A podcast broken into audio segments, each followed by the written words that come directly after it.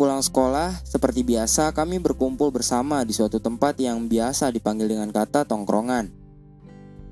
Membahas bosannya kehidupan Jakarta yang isinya hanya bangunan, kendaraan berasap, serta merasa bosan sebagai pelajar.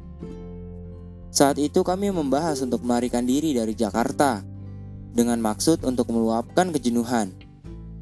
Kami mendiskusikan tentang mendaki sebuah gunung. Beragam kemauan kami untuk mendaki gunung yang berbeda. Setelah berdiskusi, kemudian kami sepakat untuk mendaki Gunung Cikuray. Tanpa basa-basi, kami menyiapkan keperluan berupa logistik, ongkos pulang pergi, dan uang untuk menyewakan kendaraan, dan lain-lain. Pada hari Kamis, tepatnya pada malam hari, kami mengumpulkan uang untuk patungan membeli logistik. Singkat cerita, pada malam Jumat kami berkumpul di rumah salah satu dari kami, Ucup namanya. Saat itu kami hanya berlima saja, hanya saya, Baber, Mbi, Malang, dan Ucup. Ketika di rumah Ucup, kami merapikan ulang barang bawaan kami agar nggak terlalu berat ketika di sana nantinya. Malam sekitar jam 8 malam, kami berangkat dari rumah Ucup menuju terminal. Kami sangat beruntung sekali karena masih ada bis menuju Garut pada malam itu, walaupun bis terakhir. Singkat waktu, sekitar jam setengah tiga pagi, kami pun sampai di Terminal Garut. Banyak sekali penyewa mobil bak yang menawarkan kami untuk menyewakan mobilnya menuju base camp Gunung Cikuray. Kurang lebih jam 4 pagi, kami tidur sejenak di rumah salah satu warga. Kami tidur hingga jam 6, lalu lanjut perjalanan menuju base camp Gunung Cikuray. Tepat jam 7 atau lebih, sampailah kami di base camp. Beristirahat sejenak dan sarapan untuk mengisi perut yang kosong. Lalu kami mulai mendaki. Baru saja berjalan sebentar, kami pun sampai ke pos 1 yaitu pos pendaftaran. Setelah mendaftar, kami melanjutkan perjalanan menuju pos 2 Treknya sangat asik tapi banyak sekali debu pasir berterbangan. Pos 2 pun terlewat. Kami menuju pos 3 yang jaraknya lumayan jauh. Saya dan Baber merasa letih sekali karena memang belum pernah mendaki gunung sebelumnya. Mbi dan Malang memang sudah terbiasa karena mereka sudah pengalaman mendaki gunung. Yang saya bingungkan yaitu Ucup. Mengapa dia seperti lihai sekali Padahal setahu saya dia seperti saya dan Baber yang belum pernah mendaki gunung sebelumnya.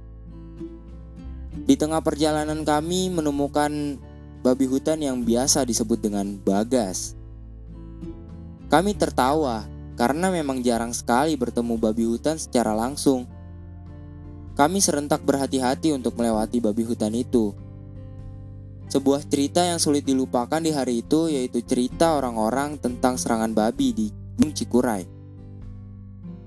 Kami berusaha sekuat mungkin untuk mendaki sampai ke pos 7 dengan maksud untuk menghindari serangan babi tersebut.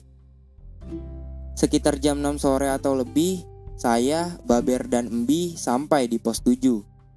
Beruntung sekali mempunyai teman seperti Malang dan Ucup yang memiliki tenaga lebih. Mereka berdua sudah sampai duluan di pos 7 untuk mendirikan tenda. Malam pun tiba. Kami memasak untuk makan malam. Setelah makan, saya pun merasa letih dan ngantuk sekali. Lalu saya menuju tenda untuk tidur duluan.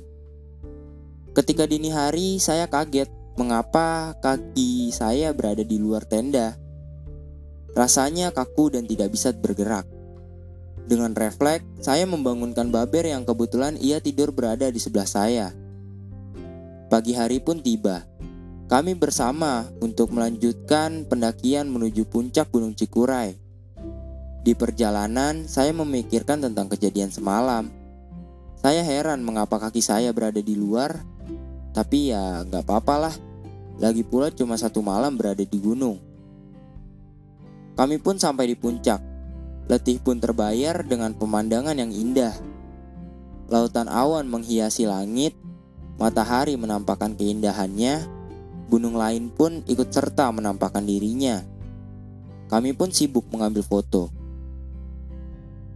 Setelah berlama-lama di atas, kami turun menuju tenda. Kami berkemas untuk pulang ke Jakarta pukul 10 siang kami siap sudah turun ke bawah.